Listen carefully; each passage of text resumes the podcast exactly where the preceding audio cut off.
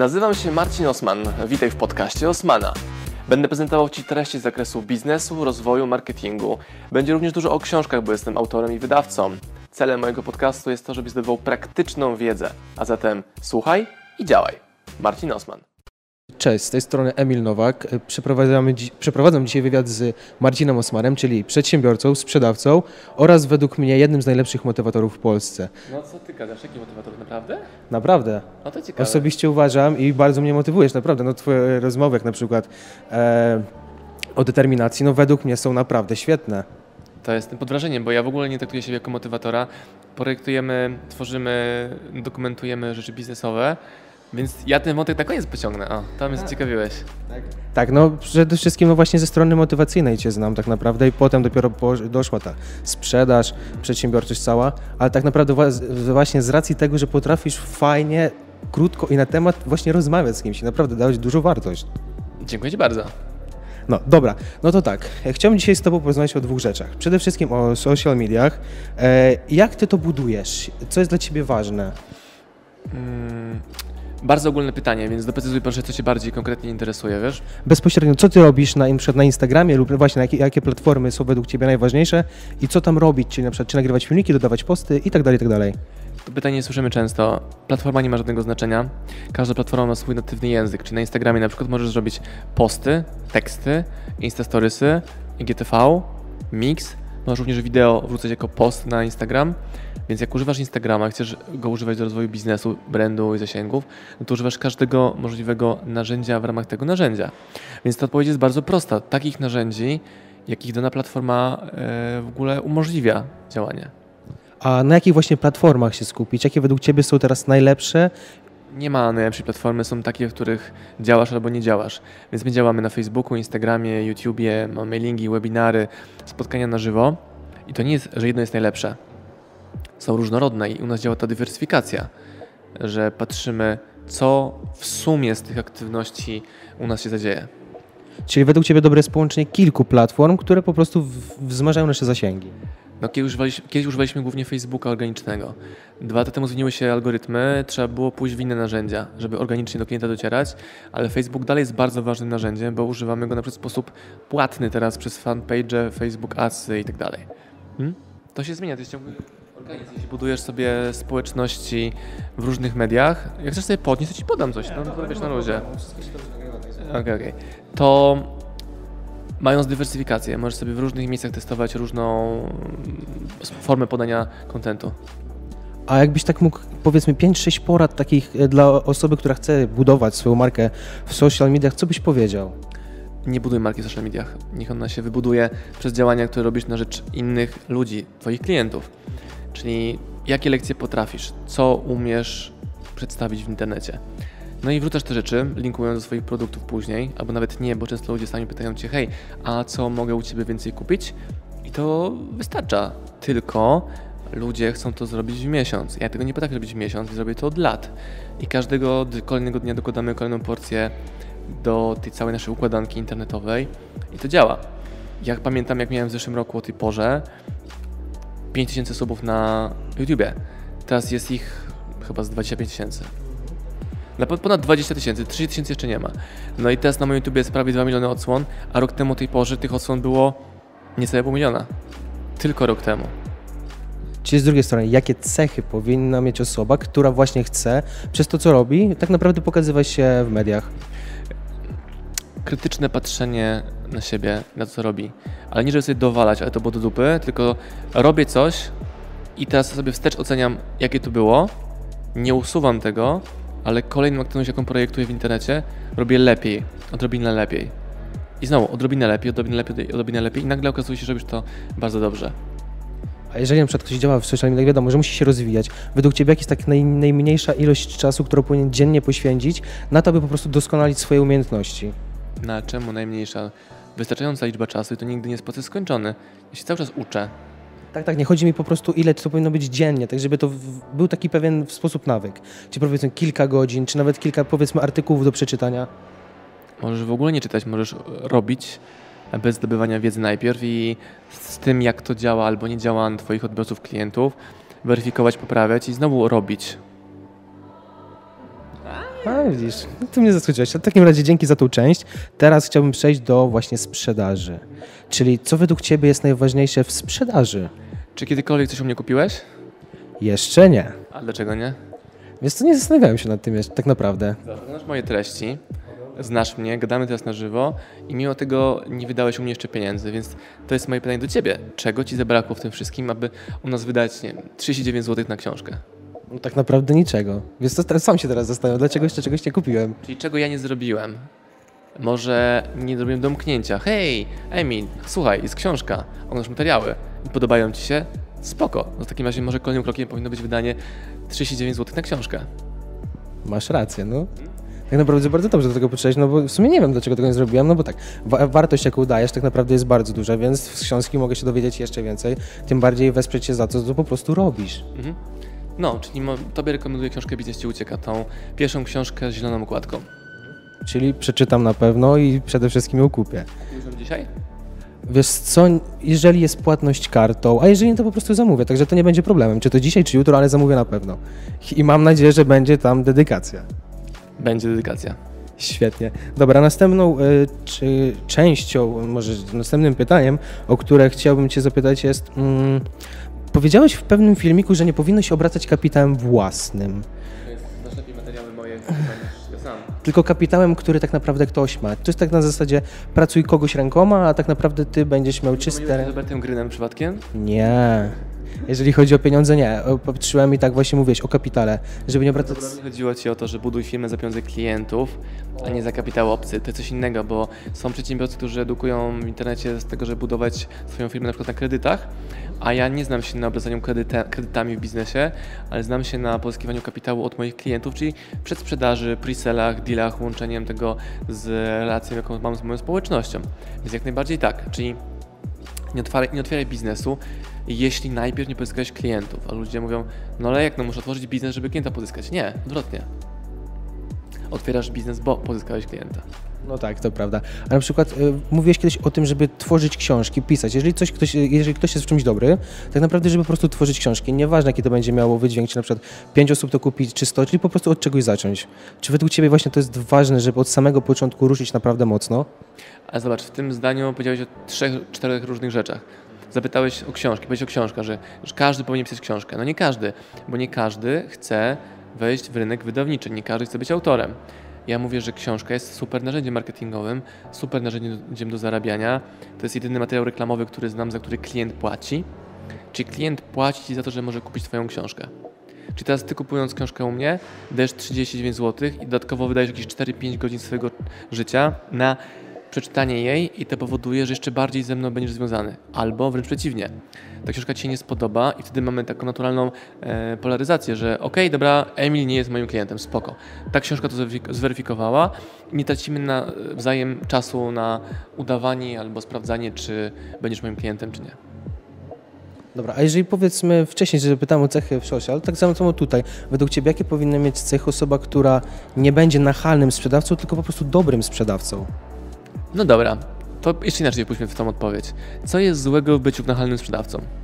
No ja osobiście, jeżeli przykładowo ktoś by pięć razy do mnie podszedł i spróbował mi coś sprzedać, osobiście no nie chciałbym się już z nim tak naprawdę zadawać, z racji tego, że no po prostu to już by było narzucanie się, no i wchodzenie po prostu w strefę komfortu.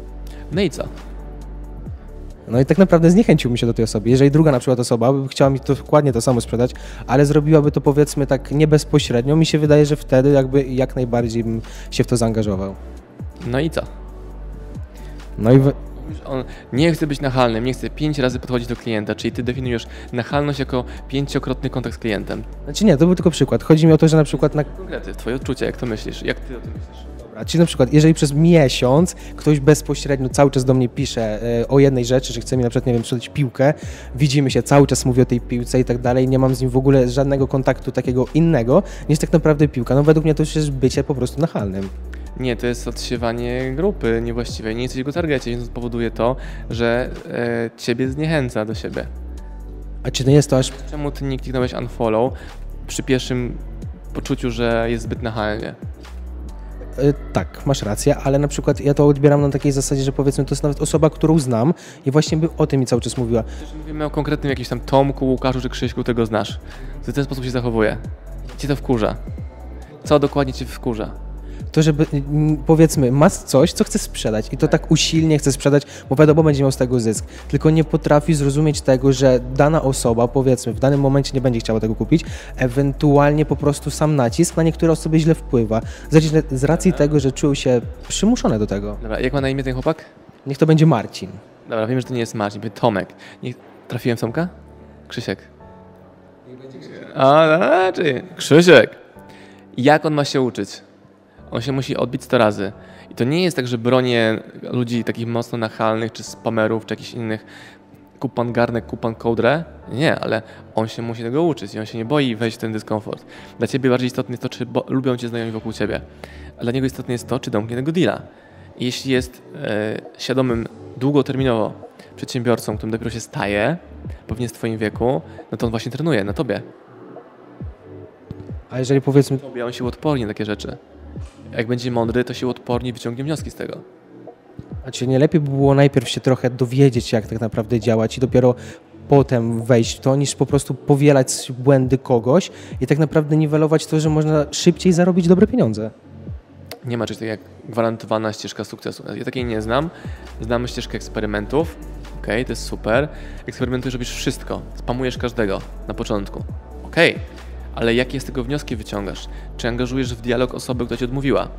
Czy on cię zapytał po prostu, dobra, okej, wiem, że nie kupisz, stary, ale powiedz mi, kuźwa, czemu nie kupujesz? To ty mówisz, bo jesteś namolny. On wtedy zapyta ciebie, e, chodzi o to, że się narzucam, czy że nie potrzebujesz tego produktu? Nie no, produkt jest spoko, ale ty się narzucasz. Dobra, więc czego brakowało ci w mojej postawie, mimo tego, iż ten produkt chcesz, a nie kupiłeś dalej? I tu wchodzisz na wyższy poziom sprzedaży. To jest właśnie to. Mm. Ale właśnie dużo osób e, mówi o tych błędach, których takich głównie, żeby nie popełniać. Jak na przykład, przykłady błędów, których ludzie mówią, żeby nie popełniać.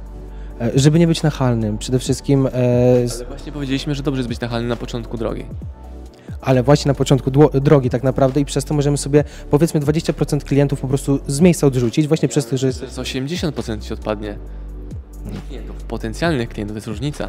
Potencjalnych klientów. Gdybyś już miał bazę klientów i ją tracił, bo jesteś zbyt nachalny, to jest zupełnie inna dyskusja. Nie mylmy potencjalnego klienta z klientem. Czyli na, nie lepiej by było obejść to, czyli najpierw nauczyć się właśnie podstaw takich, jak robią osoby, które zaczynają właśnie w sprzedaży, błędy, takie podstawowe błędy, które robią i starać się ich nie używać. Warto się uczyć, warto doświadczać, ale jednocześnie zrobieniem tego. Czyli nie, że się uczę sprzedaży, na studia ze sprzedaży. Jak idziesz na studia ze sprzedaży i czekasz, aż się nauczysz sprzedaży, to przegrałeś. Bo chodzi o to, żebyś uczył się dzisiaj w sposób praktyczny i teoretyczny. Czy wieczorami siedzisz w książce o sprzedaży, Fredrik Eklund, polecam, a w ciągu dnia testujesz to, co czytałeś w nocy od książki, z książki Eklunda. To trochę teraz przeskoczę e, z tematu do tematu i na temat ryzyka. Wiele osób, szczególnie w moim wieku, boi się po prostu ryzykować. Niech to e, 21 niecałe. E, Niech to będzie nawet podejście do dziewczyny. Wiele osób się tego boi, założenia firmy. Wiadomo, założenie firmy to nie są małe pieniądze. Czyli tak, Firma kosztuje 0 zł. ale utrzymanie jej i potem dobre rozpromowania. Nie, nie. Utrzymanie firmy kosztuje niecałe 300 zł, to jest koszt ZUS-u. Tyle gdzieś, nie Dominika? Dobra, to, to jest jedyne ryzyko. 539 zł to jest koszt prowadzenia firmy. Opowiedz, A przez pół roku nawet masz zwolnienie z ZUS-u, z tego co tam się orientuję. opowiadaj dalej, zainteresowałeś mnie tym. No tak, no bo ty nie chcesz założyć firmy. Ty przeczytałeś, że to jest trudne, okej, o, pff, firma, pieniądze trzeba mieć. Więc w to nie idziesz. Okej, spoko, mogę być leszczem, mogę nie mieć firmy. Ale właśnie chodzi mi o to, że większość osób się boi ryzykować. No dobra, no i bardzo dobrze. No bo większość osób nie jest przedsiębiorcza. Nie jest przedsiębiorcza. I właśnie, czy masz jakieś takie ce- y, polecenia, które byś właśnie takim osobom, które się boją zaryzykować, nieważne jakie płaszczyźnie życia, tak. Bardzo prosta rada. Nie ryzykuj, jak się boisz, nie rób tego. Są inni, którzy to miejsce zajmą. Ktoś mówi mi, daj mi kopa do, motywacji, do motywacyjnego do działania. Nie, nie jestem od kopania ciebie. Jak sobie sam nie potrafisz tego kopa dać, to co byś, ode mnie zależny cały czas? Przed chwilką odpisywałem na wiadomość klienta. Klient kupił mnie konsultację tam z 3 miesiące, 3 miesiące temu. Dokładnie stworzyliśmy plan działania, co ma zrobić. Ja go widzę w internecie, nie robi tego w ogóle. I pisze do mnie dzisiaj, czy możemy się mówić na rozmowę, bo się im skoczył power do działania, że mi kopnął działania. I są inni ludzie, którzy, którzy pozwolą, żeby on zapłacił za to, żeby ktoś go zmotywował. To jest bez sensu, bo to nie działa. Motywacja jest od środka, nie z zewnątrz. Ale właśnie, jeżeli chodzi o motywację, wiele osób szuka motywacji różnych osób, ale tak naprawdę, jeżeli my się sami nie zmotywujemy, to nic tak naprawdę nie da to, że powiedzmy Arnold Schwarzenegger będzie nam dzień w dzień mówił, że mamy coś osiągnąć. Dobra, ale i tak musisz działać bez motywacji. Działanie z motywacją jest proste. To jest easy. Ale i tak musisz działać, jak nawet nie masz motywacji. Ja jestem w ogóle w szoku, jak mocno weszło fajnie zdanie, które wymyśliliśmy u nas. Nawet nie wymyśliliśmy, to był jeden cytat, cytat z jakiejś mojej wypowiedzi. Nie chcę myśleć do tego, co zrobię. To jest działanie bez motywacji. Czyli mimo tego, że nie mam motywacji, tak to zrobię. Nie chcę mi się do tego, to zrobię. A nie, że chce mi się i to zrobię. Mi się nie chce iść na trening, a idę na trening. A to jest z drugiej strony determinacja, czyli tak naprawdę cecha człowieka. A widzisz, czyli potrzeba determinacji, a nie motywacji.